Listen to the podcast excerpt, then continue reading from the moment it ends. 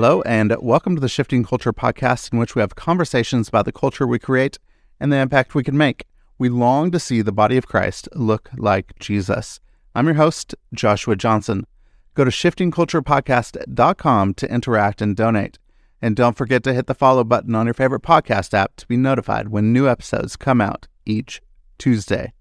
Go, leave a rating and review. It's easy, it only takes a second, and it helps us find new listeners to the show. Just go to the show page on the app you are using right now and hit five stars. Thank you so much. Previous guests on the show have included J.R. Woodward, Neil Cole, and Jesse Cruikshank. You could go back, listen to those episodes, and more. But today's guest is Eun K. Strawser. Eun is the co vocational lead pastor of Ma Ke Alo o. It means presence in Hawaii. I think that's a great name. Uh, Ma Ke Alo o is a non denominational missional community multiplying in Honolulu, Hawaii. She's also a community physician at Ke Ola Pono and an executive leader at the V3 movement. Eun has written a fantastic new book called Centering Discipleship. Eun and I have a great conversation around discipleship and community. How do we imitate Jesus together so that we can look like him and we can move toward our neighbor in mission? We talk through the elements of formation and rhythms and examples that move our community towards one that centers Jesus and discipleship towards him. There are a lot of gems in Eun's story. I know you're going to enjoy it. Here's my conversation with Eun K. Strawser. Eun, welcome to the podcast. I'm really excited to have you on. Thank you so much for joining me. No problem, Josh. Yeah, I'm I'm really excited to to dig deep into uh, centering discipleship, what it looks like to to make disciples uh, and make disciples that are mature, and and we can center discipleship instead of all the other stuff that we typically do in a Western church context. Um, I would love to hear your journey of how did you get into this place of looking more at discipleship as central and crucial uh, instead of a just a typical church meeting on a Sunday? Yeah, no, I think that's a great question. It probably might be a little bit of a long answer, but I try to be as concise as possible.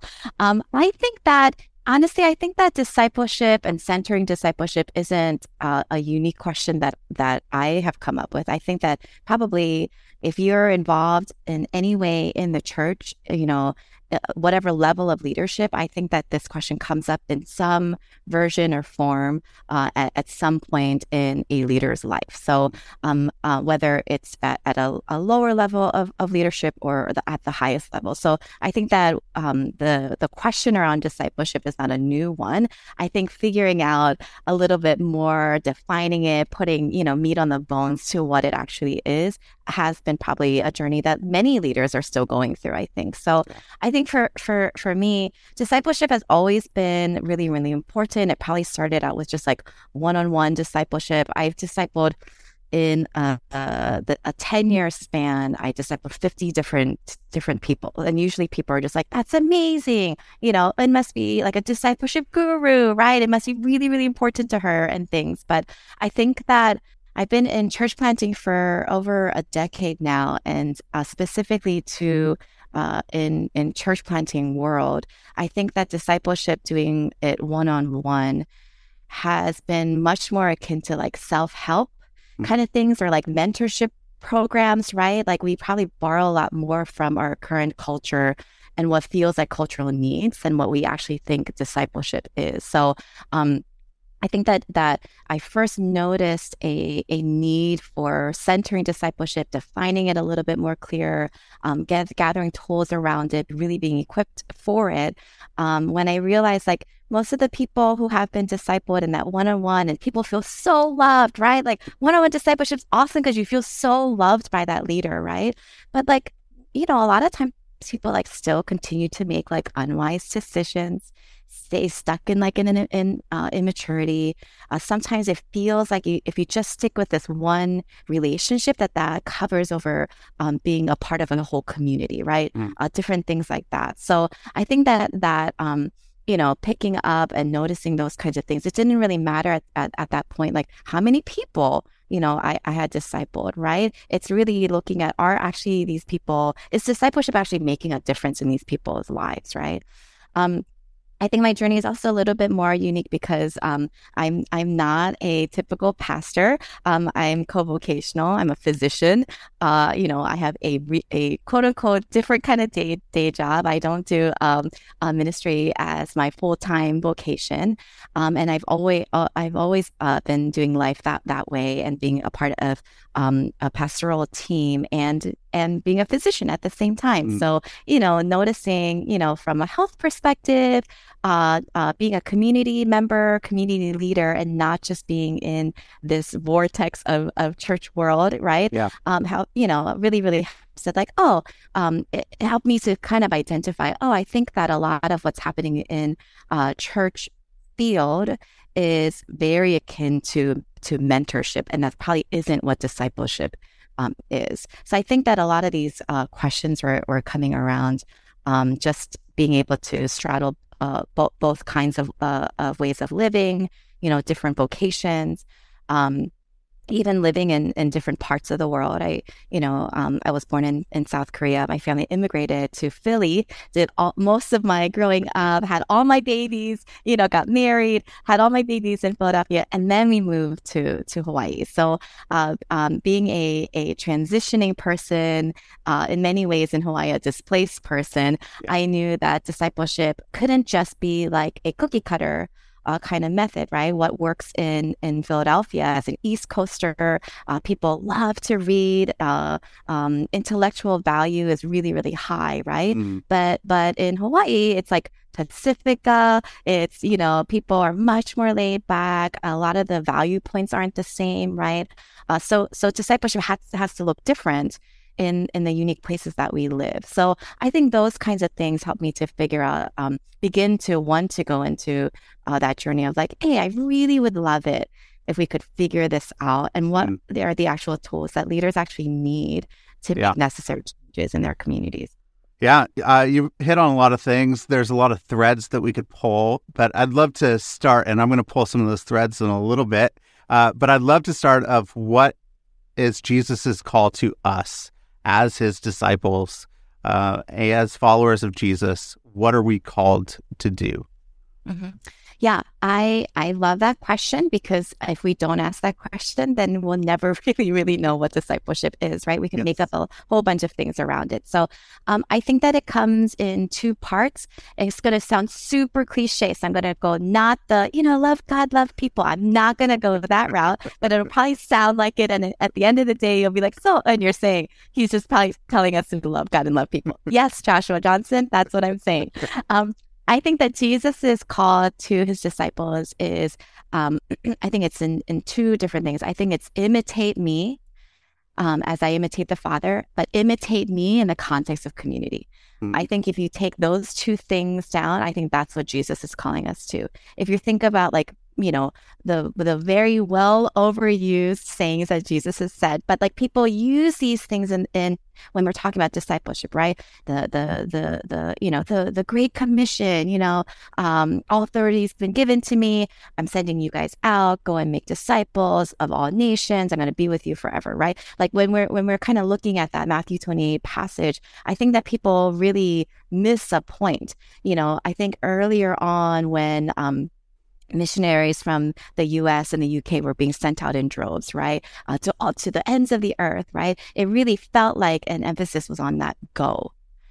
Right, with to, to the best of your ability, just go out. We're going to send you out. Go, go, go, go, go, and um, uh, convert people so that they will identify as Christians over other religions, right? There's there there there isn't anything wrong with that, but I think that as we have seen probably in, in this state and in your own experience with with, yeah. with being you know outside of the U.S., right, that there have been remnants probably more of um, colonizing culturally certain mm. parts of the world than yeah. it has been about making imitators of Jesus within a context of community that is uh, unique and uh, for the flourishing of that that unique part of the world. Mm-hmm. So I do I do think that that's like a two part piece that Jesus emphasizes equally.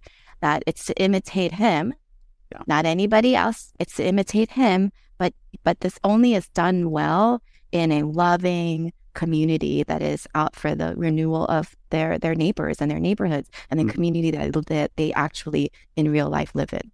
Yeah, I was down in uh, in Brazil teaching at a, a church planting conference. Uh, I was teaching around APEST Ephesians four, um, and to really embody Jesus. What does it look like to be like Jesus? Uh, and somebody came up to me afterwards and says, "How come the church has never been taught this? How come we have this solo, heroic, central pastor leader, and we don't have a community of believers being discipled uh, into the likeness of Jesus together?" Uh, and I had to repent as a as a white uh, mission leader from the West and say, "Hey, I repent that we've actually exported something that wasn't completely holistic. It wasn't completely there. So, as you said, as people went and go, there are all sorts of people that did incredible things and amazing things um, and discipled well. But there's also people that also just transported their own Western culture or any other culture and transplanted it onto the the culture in the other part of the world, um, and it didn't really work. Uh, and we can see remnants of it that's not working very well. But that core piece in the Great Commission is to make disciples. That's the the the core is to make disciples, and Jesus tells us how to do it. Right? He says to to teach people to obey everything I've commanded. So basically, everything that I'm commanding, everything that I am, we want you to actually put into practice and do it, and you're going to help others do it. And, you know, he's saying this to a group of people, um, and he's not saying it to individuals. So because we we've I have and you have been raised in the West, we have a very individualistic mindset of it is personal one-on-one discipleship. How can we move into a place where it is communal? It is about the community, and the community is shaping and molding people into the likeness of Jesus. Mm-hmm. Yeah.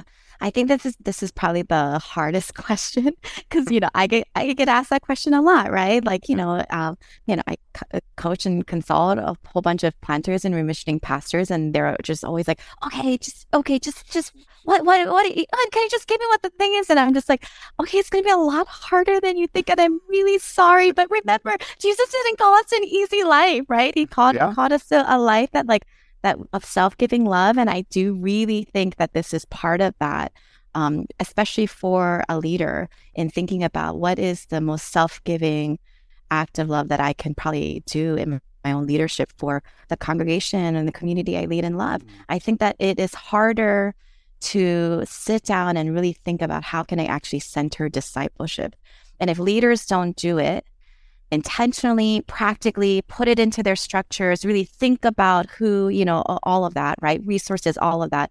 Then discipleship was just um, at best be programmatic. Mm-hmm. A, a one-off kind of a, a, class, you know, a series or a lesson, you know, uh, in the in the the you know a calendar year, um, or uh, it'll just remain on, on the periphery. Mm-hmm. It will say being that, oh, it just means like grab that one person who's a little bit older than you and and get into a discipleship, you know, a relationship with that person, and it'll just stay there. Yeah. And I just think if if if discipleship has so much to do with um, imitation and a community that is being formed together so that they're on mission together. If that's what discipleship really, really is, right? Then um, imitation, we all know, happens from mm. the front. Yeah. People aren't going to church because they want to go and imitate, you know, the person down down down the pew from them or down the seat from them. You know, unconsciously or consciously, people attend and they look at the leader from the uh, at the front and they want to know how can I become more like that person because that person probably is imitating Jesus. It's not a wrong assumption, right? Yeah. It, mm-hmm. most, and hopefully, right? Yep. In, 99% of cases, you know, leaders in the church like have this purity of heart. They really want to follow hard after Jesus, right? That's why they feel a call. That's why they're doing it. And they want to know how can we begin to transform and transition transition a community so that they're on mission together for the sake of their neighbors, imitating Jesus. I know people want to do that, yes. but I think that the the, the tricky part is, is, how, right? That that is one of the hardest questions to to answer, and that's why I think from uh, centering discipleship, you know, the, the book is called that because we already know you know, one of the first questions, do you think discipleship is at the center of your church? And how do you know this? And there actually are metrics and, and criteria points to know if something is at the center of your of your community or church or congregation, yeah. or if something else is, right? So it, it, it helps to clarify it and not help, help uh, make us think that like, oh yeah, discipleship is super important uh, to me, but you know, I'm not really quite sure concretely how it's happening uh, in my in my church context, right? I mm. want people to be like, I know if it's at the periphery or if it's at the, the center. I know where where discipleship is and how we're moving it. But I do think that if the leader is not at the helm of making discipleship uh, uh, cent- centered in their church, it yeah. probably won't happen. Mm. It's not the thing to give off to like, you know, a discipleship pastor, you know, an equipping pastor, you know, yeah. there has to be some sort of shared uh, uh, responsibility, I think, and calling to be like, okay, if if we change the the the our, our scope and our vision to to center discipleship, then then there has to be structural changes, resourcing changes, you know, um, leadership changes, right? Uh, these kinds of things have to happen. Mm. If we're moving into a different direction because we want to center discipleship what are some steps that we could take to move uh, our congregation, our church, away from uh, what has typically been done and maybe relegated discipleship to a to a class and talking about head knowledge and trying to get information to people into a place where we can imitate others so we could look like Jesus. How can we start to take those steps? What are the things that we need to do to get there? Yeah, I think um, that um, if if leaders focus on three things about, and remember, this isn't about um, uh, how to disciple people. Uh, you know, it's not a question about what to disciple people in. I'm I'm not responding with that. I'm just uh, uh, making a really strong suggestion uh, for leaders that um, if you want to know how to begin to move uh, discipleship from periphery to to, to centered, um, you you focus on three things. Um, uh, and I think these are things that only leaders can do, right? If there are, are, are delegatable responsibilities and roles and tasks, please give them away, right? Raise up leaders, you know, uh, uh, uh through those uh, avenues. But I think this is something, at least in the beginning, if you're moving to, to centering discipleship, that uh, leaders focus on three things: it's um, formation, a rhythm, and examples. So, what I mean by that is formation is do you know, and it's okay if it's messy and unclear and it's not perfect or complete from the get go, right? Uh, but do you know actually what it is that your people probably need to be formed in in the unique local place that you live in and they live in, mm. um, understanding what are the pieces of spiritual confidence that they maybe as a as a whole uh, community may be lacking in or really strong in. Mm. What are social competences uh, that as Christians in their unique local place that they're strong in or they're a little bit lacking in, and really actually have a a, a pathway uh, discipleship pathway so that uh, your people are really formed in your unique location. Yeah. I think that's super key. Um, so formation. I think the second thing is rhythm. Rhythm has to do with structuring. Rhythm has to do with um, uh, uh, how uh, how much discipleship is is centered in a given uh, calendar year. Right. Most people again want to do it in like a Sunday school class or Wednesday night, you know, uh, gathering or, or or sermon series. Right um, I think that uh, highlighting how and really intentionally being eh, being mindful of a rhythm for discipleship in, uh, let's say, a 12 or 18 month time frame is really helpful because when you put something in the calendar, it means that you value it you know, calendar our calendars and our and our, and our and our bank accounts are probably the two main ways to show what a person really values in their life. It shows what we put our time and our resources in, right? And so it's the same for for a church, right? A church calendar that emphasizes and is intentional about putting discipleship structured into it is is really key. And then the last part is examples. It means that if people are trying to if if discipleship, you know, in a nutshell, is imitation and uh, in the context of community, then uh, we need to know who are the people besides me that other people can actually imitate as they imitate Christ. mm. right? So I think formation, a, uh, uh, an intentional rhythm, and really setting out, um, finding examples in your midst are uh, the first first steps uh, to take. Mm. I think those are are really important and fantastic, and we I have uh, a good example of that. But I would love to hear because you're talking about it in a specific place of formation. Uh, since you have experience in both Philly and in Hawaii, uh, can you tell me what does it look like then to start to disciple a community in Philadelphia and their specific place and what they need and how they grow and move forward towards imitation of Christ? And in Hawaii and their specific place of how they grow as well and contrast those two. Yeah, I think that's super good. Um, I'll start with an example from Philly, and then I'll give an example from from right. Hawaii. So, um, uh, I grew up in West Philadelphia, and um, uh, the church that we were involved in. So, I did a lot of discipleship um, uh, training uh, in, the context of West Philadelphia. One of the things that we knew that's unique to West Philly is that but um, while there are neighborhood churches, there are also neighborhood um, um, mosques. So you know, I you know I would live right down the street from from my church, but I also live on the in the opposite direction of my block. I also live uh, uh a, a, a, street down from a, a, mosque. So you know, for for for us uniquely in that one pocket of, of neighborhood in West Philadelphia was that our discipleship ought to also include uh, some competencies around how do we actually neighbor well uh, with with other other people with other other from other faith backgrounds, right? Yeah. Because we in West Philly we do live amongst Muslims and Buddhists, and there's a whole hodgepodge of pe- people mm-hmm. who live there, right? Internationally, right? There's a huge um, Ethiopian um, uh, uh refugee population in in West Philadelphia at that time. And so we had to know very concretely who our neighbors were. Yeah. If you ask that question, it has to also include do I actually know anything about Islam? Do I know actually anything culturally about, about Ethiopians, right? Mm, Those yeah. are competencies that help uh, every disciple in our church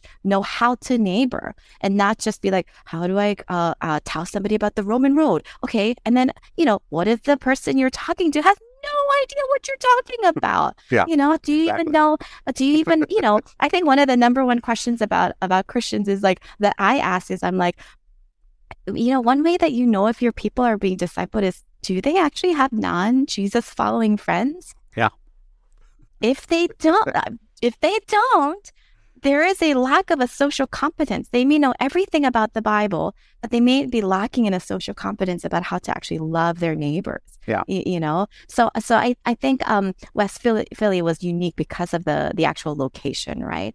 I think another, another thing about, um, uh, Philly is that, um, the, the, the formation piece, um, uh, I can include, um, other, um, uh, books people love to read, right? Especially West Philly, the place I, that, that I lived in was right next to University of Pennsylvania. So there's a lot of like scholarly minded people, right? People yeah. love to to read it and, and consume information, right? All those kinds of things. So, you know, it was helpful that, that, you know, uh, that discipleship pathway could include a lot of other readings so that everyone could like there could be readings about uh, apos- from an apostolic leader. There could be readings from a prophetic leader right? Yeah. Th- those kinds of things. So that people be like yeah there are loads of other people that i could i can also imitate. Mm-hmm. it's not just one person. Yeah. so that was helpful. It's a very very very well read um, neighborhood, super diverse internationally, uh, faith wise neighborhood in West Philly you know, fast forward years later, and here I am in, in Honolulu,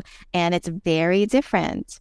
Um, uh, there isn't a huge value in Hawaii about how well read you are, but it is more of a value about how you are as a as a, a family member. Mm. Um, have you know? Have you been that person who's been a, a, faithful friend since you know your friends from middle school? Right? These are the things people care about. The the the the thing that people ask in Hawaii is, um, "Hey, are you from here?" And what high school did you graduate from? They, people don't care if you what college you went to, you know, yeah. none of those things. They just, just want to know where did you grow up, you know, and and you know what where, which high school did you graduate from, you know.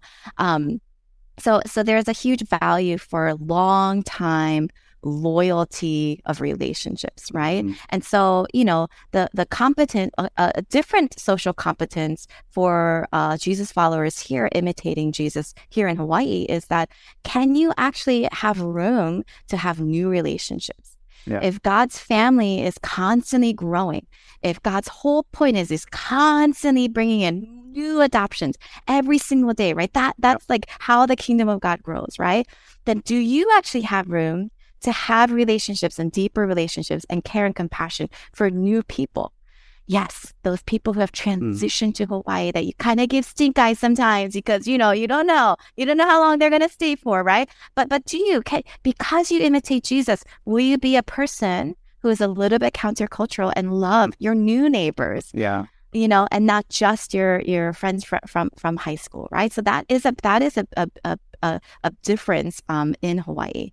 I think another part is um, how to um, you know, one of my big, big things is, uh, and you know, you know, I, I say in the book that oh, everybody has a unique way to to form their discipleship pathway, but I'm just going to tell you right now, Joshua Johnson, that if you don't have a way to put the full gospel into that equipping formational piece for every uh, follower of Jesus in your context, you're missing something. I'm just going to say that, you know. So, yeah. but how you do it how you do it, the method you do it by is going to be very unique to your mm. place. Yeah. So um, Hawaii comes from from a history of a lot of um, um, oral language, oral storytelling. So the way that that um, you know, I would be equipping a group, a community of people here in Hawaii through how how did they grow their competence in the full gospel? To be really, really different than people in in West Philadelphia.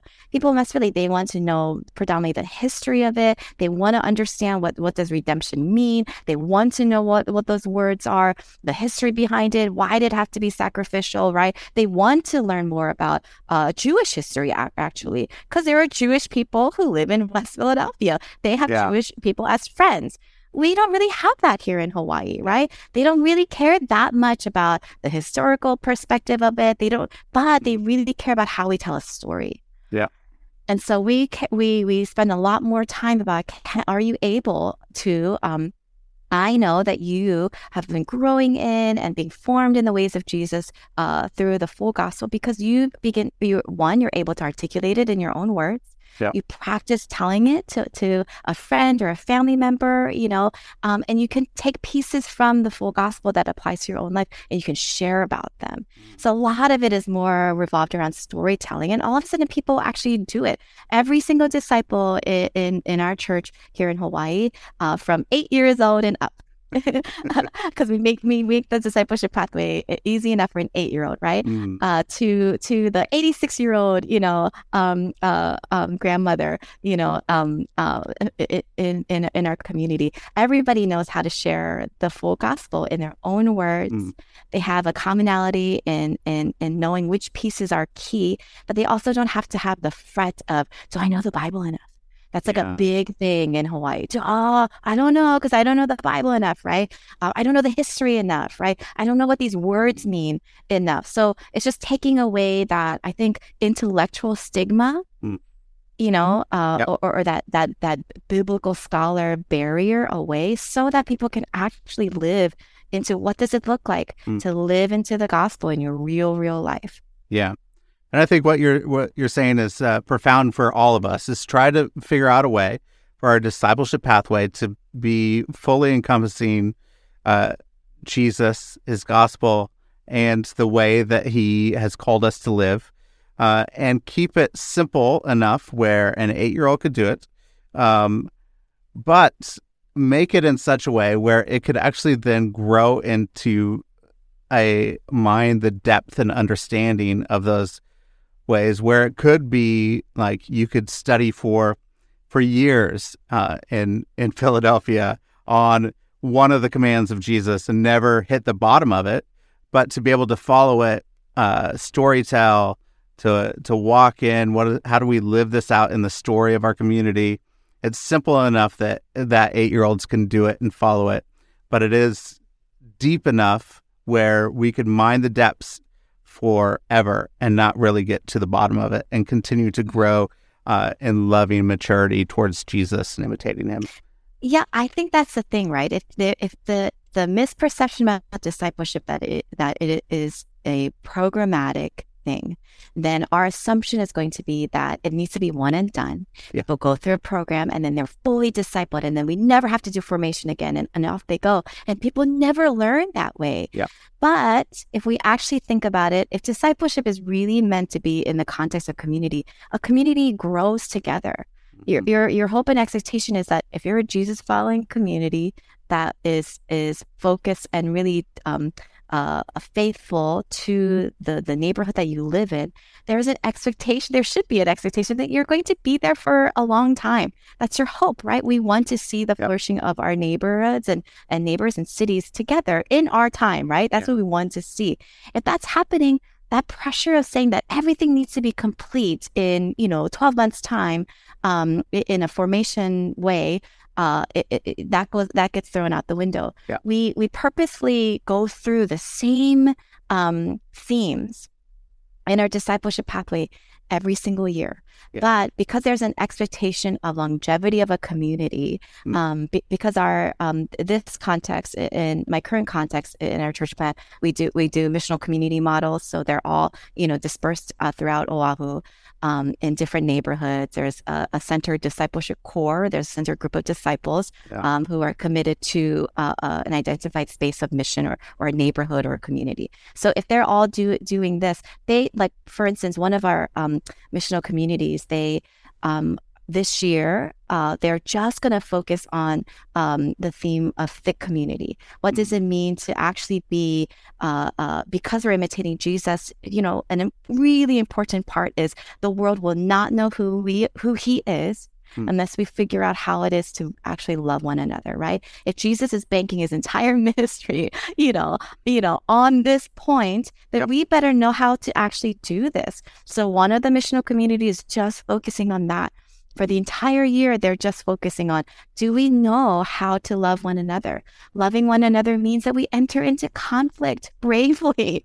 We don't dismiss it. Hawaii culture loves to avoid conflict. You know but we're going to be counterculture. We're going to try to enter into it. We're going to be equipped at having words to know how to do Mhm. this well together honor one another in it right? Uh, those kind of kinds of things. We're actually going to use um uh, uh, there, there's a term uh, in Hawaiian culture called ho'oponopono, which means that uh, of reconciliation. It's Yeah. actually a Hawaiian cultural term that when there's conflict within the family, they bring a leader in called an ali'i, and they have that that conflict, you know, uh, vented out on the floor, and then they all walk into the ocean Mm. and they they they dunk themselves in and then the the the the the symbol is that okay now this grievance is washing away we're Hmm. able to borrow that concept that's so so clear in in, in hawaii Yeah. and bring it into you know it, you know if you understand that i wonder what what it means to imitate jesus in ho'oponopono practice it Mm. means truly forgiving you know it means that um uh, you don't just need another leader to do this with you you can do this right you Yeah. you can do this w- with with a family member it doesn't have to just be close family members you Mm. can do this with you can actually do this with your friends you can do this with your coworkers you can do this in your church you, you know like Yeah. it- you know those kinds of concepts so they, it's really beautiful that, that that's what they want to focus on this year Mm. And I, I love that. And you're you're even hitting on something that's even more uh, centered on discipleship and not on the the core leader or leadership or corporate gathering. Uh, you're talking about missional communities. So they're actually doing something that is very specific to their place and their community, even though you have a local larger community. So you're getting even more particular into those areas. And you've set up a discipleship pathway in a place where you can can actually take a hold of one of these commands of love one another uh, and go deep in that and figure that out. And this is what we need to be doing as a community. This is really important for people to to know that uh, it's not just a method, uh, but there are principles in it that people could take and go deep uh, when they want to, and it needs to be particular to their place. Uh, but that also requires trust. And I think a lot of people hold on for a long time because they don't want to give away trust in discipleship. They want to control because it means that it is less messy. How can we step into the mess and know that we're going to get our hands dirty and it's going to, you know, we're going to have to change dirty diapers. There's all sorts of things we're going to have to do. But trust in a way that, hey, the Holy Spirit has them and they can start to grow up towards Jesus. And we don't have to control every aspect, but we do have to to help them figure out what does it look like to follow and imitate Jesus. Yeah, I think that this is probably um, the the the factor of trust is probably the reason why a discipleship can't be programmatic. Yeah. Or this one-off thing, right? Uh, if we're really, really hoping that the people that God has given us to lead and love are actually going to be transformed, you know, um, um, it, within our communities, right? Um, then uh, trust has to be huge. Um, and trust isn't easily won you can't just expect it, right? Especially in this postmodern world, right? You can't just expect that because, you know, because I'm in the role that I am and I have this title, or because, you know, God's word says so, that's why, or, you know, it's not convincing enough, not anymore, right? Yep. Um, and so I think the trust part is uh, about how do you and this is where that rhythm part comes in, mm-hmm. right? It's not just about formation, but it's that rhythm part. Um, as leaders, do we have intentional rhythms so that it gives, it provides uh, enough uh, time together and a, a, personal experience that these people are going to have that grows their trust? And I think that this doesn't have to be the only way, uh, but I do think that this is a very, very effective way to do it. If you, just like many, many things, if not all things in the kingdom of God, it always starts out so small. Yeah right? There's such a big value point to that, right? Um, uh, for, for us, uh, for example, for us in, in um, uh, my local context, we start out um, each discipleship core that it's closed on purpose because a closed group that's learning together. Uh, for close for depending on that missional community, we're either close for 12 months or 18 months, going through a discipleship pathway together um, in a, a very set rhythm. Um, if it's closed, it means that you are you are committing to this group mm-hmm. that I know it's not going to change mm. for the next 12 to 18 months. It may change after that. I'm a little scared about that. But at least for now, in the, in the 12 to 18 months now, I know that nothing's going to go out of this room that these are the people I'm going to be growing with. We're learning at the same pace and the yeah. same uh, information. We're, we're, we're, we're, we're, we're being messy and trial and error with the same yeah. group of people. And that helps people to experience trust. Uh, it also makes it so that these people, if you're if you're trusting one another, it also means that you're going to be trustworthy enough to be on mission together, to mm. care for other people, right? Like the, the the the mess and trial and error doesn't happen in like the learning part within a discipleship core. It's the going out together part into the mm-hmm. neighborhood, right? That's that's the part. But then you can bring all those experiences back in a very trusting uh, environment. Yep. Um, in that discipleship core because it's closed. Mm. You, you, know, so I think I think um, having you know a, a, lot of times when I'm when I'm doing this kind of work with um, remissioning pastors, so it's in an established church. We we did a remissioning process with uh, my first uh, church plant was not a missional community based church plant. Mm. It was a Sunday worship service centric. We started it, it was awesome. Started with 20 people. At five years time, grew to 450 people. It was amazing, but we knew that we needed to change something because we started asking that discipleship question. Mm yeah. Are people people are you know growing? The seats are being filled. It's amazing. We're gonna have a third service now. It's so great. Um, but are people actually being discipled? How do we know that this is happening? And we couldn't answer it. And then that's when we started changing up our our rhythm a little bit more.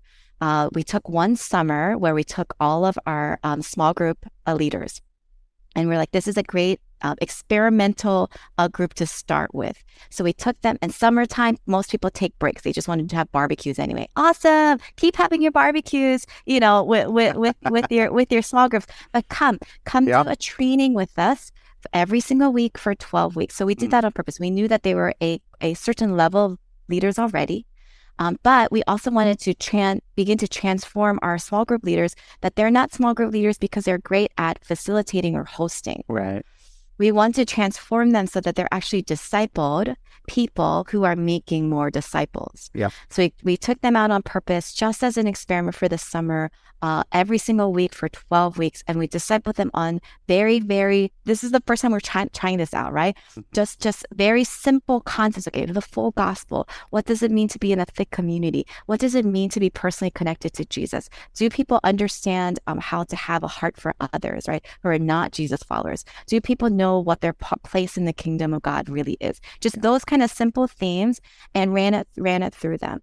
Uh, and then after that summer in the fall, we did a purposeful um, from the front, it, you know, on the pulpit uh, uh, for for the next three months, for a whole quarter. All we did was center um, the small groups on purpose to begin to tell stories about how, hey, what if these these community groups or these family groups, Ohana groups, whatever you want to call them, right?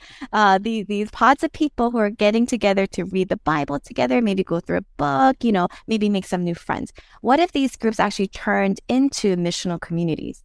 Where they're in the neighborhood that they're in, not just because it's the closest place that a small group is being hosted, but what if it's because it's a gathering place to begin to think uh, on behalf of that neighborhood, right? We started cha- changing that. We did like, you know, 15 minute a minute talks on it and then open up the the the whole um, lobby area set up cafe tables all the small group leaders we just call them circle leaders uh, were, were, were there and then for the rest of the last you know remaining 45 minutes the whole point of the service was that people uh, mingled got to know saw wh- wh- which neighborhoods they, they have these groups right those kinds of things Yeah. so that we could gather people and then the next year would be about how to disciple everyone Mm. at the same time through the sm- small group leaders. Honestly, through that time, we, you know, statistically speaking, you know, uh, your if your church is, you know, small group uh, attendance is like hitting like that thirty percent mark of your regular Sunday uh, service attendance, you're doing great. You're like you're like you're like hitting that target, right? Uh, for, for us, we we were averaging 85% Mm. of our church congregation being a part of these circle groups because we, we we pushed it so that it's going to change into a missional community. Small group leaders are going to be disciple makers, discipling these groups, right?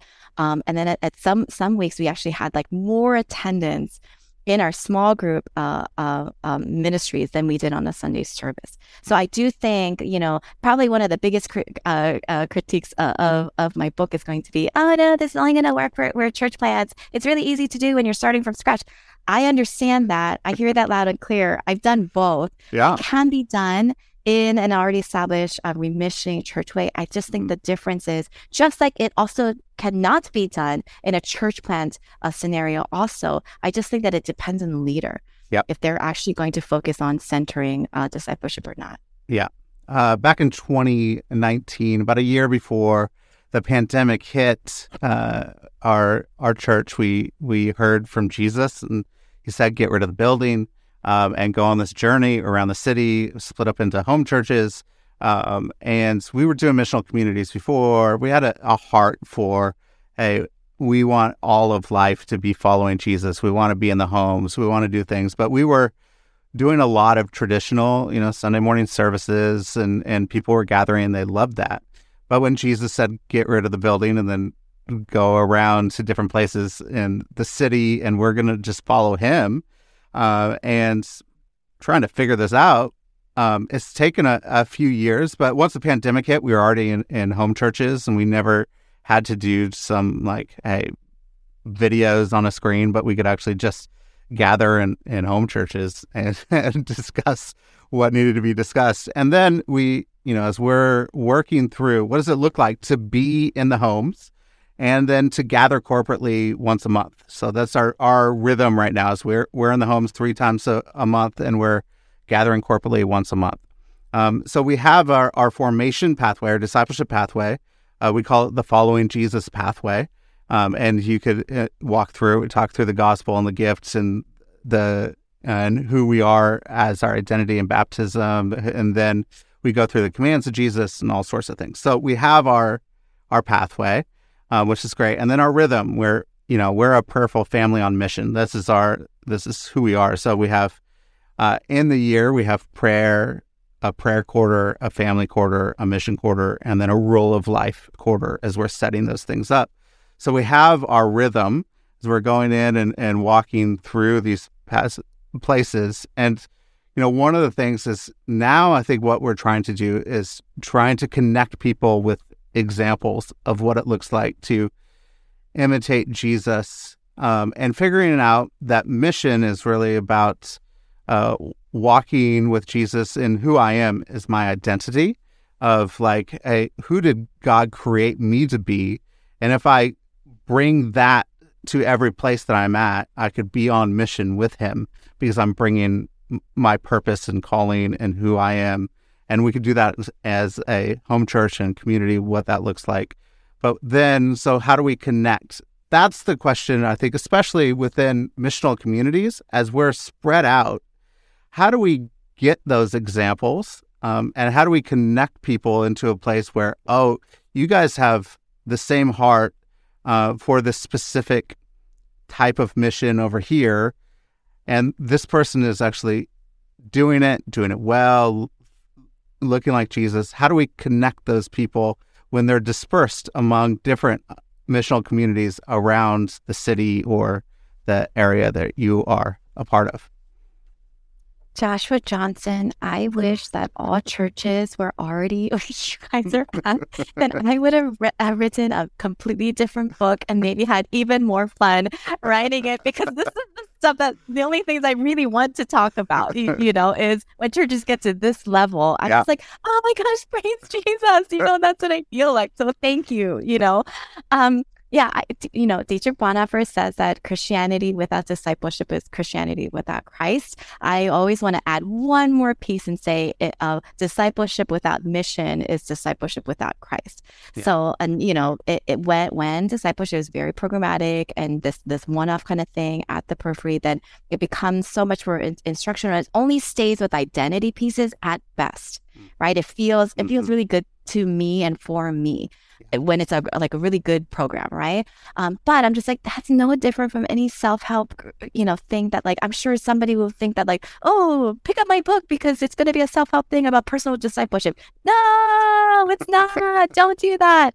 Um, I I think that I think that the actual transformation happens when uh, imitating Jesus compels a person to actually want to move towards their neighbor in real life, not just um, not just in prayer, yeah. not just in um, being able to uh, maybe read the Bible with them, but it actually transforms them to be like, you know, and I'm going to imitate the life of Jesus, the death of Jesus, the resurrection of Jesus. It yeah. means I need to move towards my neighbors. I have to know who they are, right? Those kinds of yep. things. And it takes really gutsy leaders to do it. I'll give you an example from one of our, our missional leader, uh, community leaders, because um, she's probably one of the best examples in our community. Mm. Um, and she would never say that she is, and probably would be like having, uh, you know, a whole thing right now. um, her name is Kelsey. I write a lot about her uh, in the book, but basically, uh, she she had um, a a community people. It was it was a small group, and she was a small group leader. She really she's um, uh, a, a an um, an evangelist prophet um, wiring. So she loves the outsider, has a social justice bent, right? Deep connection with God, right? There, there's a sense of rightness and wrongness, right? Uh, um, she also happens to be a hospice care nurse, mm. um, and uh, so that that that's that's her in a nutshell, right? So she's leading this group that's doing predominantly, you know, a Bible study kind of thing. People feel really great. It's growing because people are, are really great, feel really great. Uh, Kelsey's a really good host, right? All those kinds of things. People feel like they're forming friendships um, a, a, a, few years ago, Kelsey really felt, you know, one of the questions that we always ask all of our leaders is like, what, you know, the, the vi- vision, it can be shared amongst yeah. all of our, our missional communities, but what is it uniquely that you feel like God is calling your community to in your identified space of mission? And a few years ago, Kelsey really felt a call that um, to, uh, we call them kupuna in, in Hawaii. It's, it's, it's seniors or elders. Mm-hmm. Um, She's a hospice care nurse for crying out loud. Of yeah. course, she loves the elderly, right? The grandmas and grandpas in society. But she, this, this person loves them. Mm. you, you know. Yeah. Um, and she really felt a call, and she really felt a call that like it should not be just a personal invitation on her life. She wanted to invite her entire group. She is not the person to do that. She's never. She felt she took almost half a year before she had the courage to share this vision, you know, with with with with her community, and she did it because, um, you know, rejection is a hard thing to face for probably one hundred percent of society. She faced it. She lost half her group because Hmm. people did not want to go, and it was very painful. Yeah. But all the way, we just kept telling her, Kels, you know, if this if your discipleship does not have mission involved in it, what are you doing? Yeah. You know, you're just feeling forming a really nice social club, right? Yeah. And so um, now, fast forward, you know, many years later, and here she is. Um, she her group um, has doubled. There are two different Mhm. missional communities uh, now. Of we they have identified 500 uh, seniors in low income living facilities and amongst three different uh, low income uh, living facilities. During uh, all the pandemic, the that group um, made sure that every single 500 resident uh, received one month's worth of groceries every single uh, month for for for the throughout the entire pandemic. We just partnered and partnered and partnered with with Mhm. different groups, um, just so that the Kupuna did not have to take a bus to go to the food bank to pick up two cans cans of food and then get back on the bus and get Mm. back into the to their place. These people would call the Kupuna every single week. Their whole vision is that will the Kupuna in Kaka'ako, that part of the, the neighborhood, know that they are seen and loved and that they really matter, right? And if that's the thing, all of a sudden she's grown it. Now they actually do discipleship course within the Kupuna. So now Kupuna are discipling uh, their their neighbors together. But this is this has been years in the making. I would have rather that group split up those years ago and have Kelsey go through that painful process Mm. because she stuck to that vision. She thought about formation. She thought about a rhythm and she thought about is there a future way that um, there is an example of disciple makers Mm. within the low income Kupuna facilities in Kaka'ako, in Honolulu? Can that actually happen one day? And it has you know so i think i think she is is an amazing example but examples aren't made overnight Yeah. that's the thing right that's the part about are there pieces of stories that that we can highlight as main leaders amongst the leaders we know i think one part of my job is I just sit down with my leaders on a regular basis so I can hear their stories because their people are shy. People are kind of shy. They don't want to, you know, these the people who are living on mission, they are not going to tout themselves. They're not Mm. going to go and, and do a whole big announcement about their lives. They actually think that their lives are small. Most of these people are actually imitating Jesus this way, right? And so I feel like as my role, what I can do in this season where this isn't a norm is how do I get my entire community to know how to recognize and celebrate the people who are those we should be imitating uh, as they imitate Christ, right? Mm. We're not going to be imitating the people who are the best communicators, that the best singers, the best, you know, people connectors. We're not we're not celebrating those people. We're celebrating the people who are discipling groups of people Yeah. who have been faithful to an identified space of mission. You know, when Kelsey goes through her neighbor, she loves to bike on purpose through that neighborhood to go say hi to everybody. Just check, okay, does Uncle Joe have coffee today? You know, those kinds of things. Yeah. She's doing this. Every single person knows every single Mhm. one of those discipleship core members by name. Wow. They're a member of that neighborhood. They know who to go to. They know that they have an entire community, a real community. Mm. You know, they know that they're not going to be in need, right? Like, Yeah. I'm like, how is that not the kingdom of God? Yep. You know, growing in in, in that neighborhood. Mm, that's great. I wish we had uh, a lot more time, uh, but we don't. But I do have a couple questions at the end here. One, if you go back to your 21 year old self, what advice would you give? Ah, be like courageous enough to not do one on one discipleship.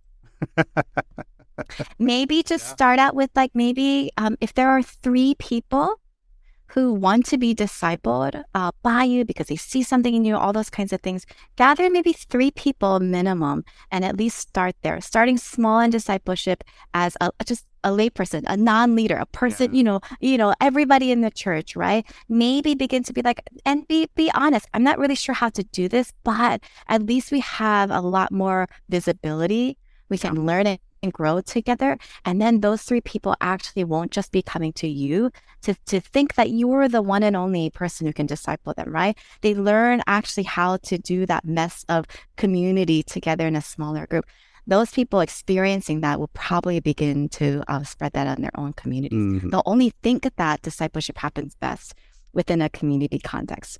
Um, I think uh, for my 21 year old self, I think thinking about not gaining as much wealth of knowledge as possible mm. me- means that I'm a better Christian. I think it's knowing how do I actually have social competencies, you know, that uh, helps me to live out and practice how I'm following Jesus in my own internal life, right? Like that there should yeah. be a place for an external life that shows is my internal life actually being transformed uh, by by Jesus, right? I, I think that those kinds of things because if a 21 year old is is beginning to disciple groups of people, small pods, and is thinking about mission in their own personal rhythm, can you imagine what they're going to be like 31, 41, yeah. 51? We're going to be raising, you know, these emerging leaders to already be people who are the examples we need in in our churches. Amen.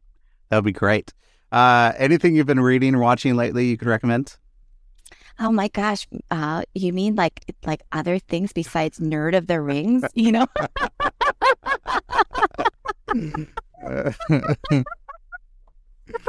um, I, I will I will say uh, um, just because uh, you and I know uh, both know uh, uh J J.R. Woodward. Um, uh, I did get to read his advanced copy, you know, for um the scandal of, of leadership, and honestly, I just think that um, uh, it just makes me me tear up now. Mm. I just think that if we, uh, as uh, le- leaders in particular, don't know how to um, contend with our own leadership struggles yeah. and be very, very aware of how, um, in our culture, especially today, right, a domineering leadership is something that, as long as you're not caught or exposed, maybe that is a better way to lead, right? That that is that that mm. temptation. Mm um, you know, obviously that way will never work in a discipleship model, especially when you're trying to make other disciple makers, right? So I just I think I think that um, being able to wrestle through our identity as leaders in a very very confronting, realistic, exposing, um, repenting way is actually going to make it so that wouldn't you want to imitate others who are imitating Jesus from how they're actually repenting and um, wanting to be servant yeah. leaders, you know, and not dominating leaders. So mm-hmm. I think um, it's it's coming out this this month. So I'm I'm super stoked uh, for it. Yeah, uh, yeah, that's great, fantastic recommendation. Uh, how can people connect with you and get your book? Yeah, um, you can go on IVP's uh, website for it, Centering Discipleship. You can just go on uh, centeringdiscipleship.com and have all the links. Um, the ebook is, is, is coming out, um, made available April 26th which is so mm-hmm. awesome. Um, you can pre-order for um, all the the print books uh, coming out July 11th, and I think if you reach out to me, um, IVP is giving like a huge discount if you if you pre-order now, and there's like a, a, a free sample thing you're gonna get, also like a bonus uh, material if you if you get it. So I think it's like 30% off if you pre-order. Um, uh, nice. Now, so. Mm-hmm. That'd be that's awesome. Now go get the book centering discipleship. It's a it's a fantastic book. I love the all of your tables uh, and charts and the ways that we could figure out hey, there's uh, some empty spaces, so we could write down our own little discipleship pathway and start to work through it ourselves and to figure out are we, you know, where is the place where we need to have bounded sets and then centered sets for mission. Um, and it's really helpful as you're walking through the book and and reading it. So it's not just a, a, a place where you could read, but it's also a place where you could actually put it into practice. And so I really appreciated that about your book. Um, and I think uh, a lot of people would do really well to get the book uh, and put it into practice, center discipleship, um, and say, this is the thing that we want to make Jesus the center. We want to imitate him together in community, community so that we could uh, have an impact in the world and we could be on mission together and we could see the kingdom of God come on earth as it is in heaven. So thank you so much for this conversation. It was fantastic. I loved it. So thank no you. No problem. Thank you. Thank you for the opportunity. Mm-hmm. And not just in Kansas City and Honolulu, right? That's right. to the ends of the earth. Amen.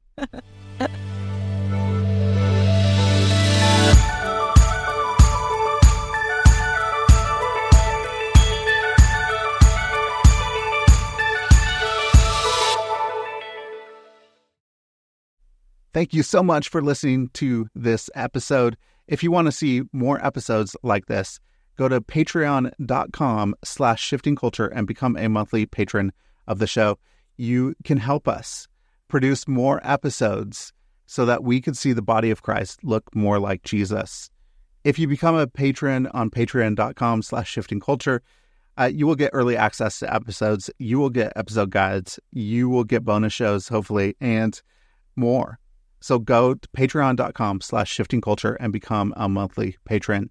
Also, leave a rating and review on Apple Podcasts. Uh, it really helps us out and helps us find new listeners to the show. And just go and share this podcast with your friends, your family, your network, people that you think would enjoy it as well. Thank you again for listening to the show. I hope you have a great week.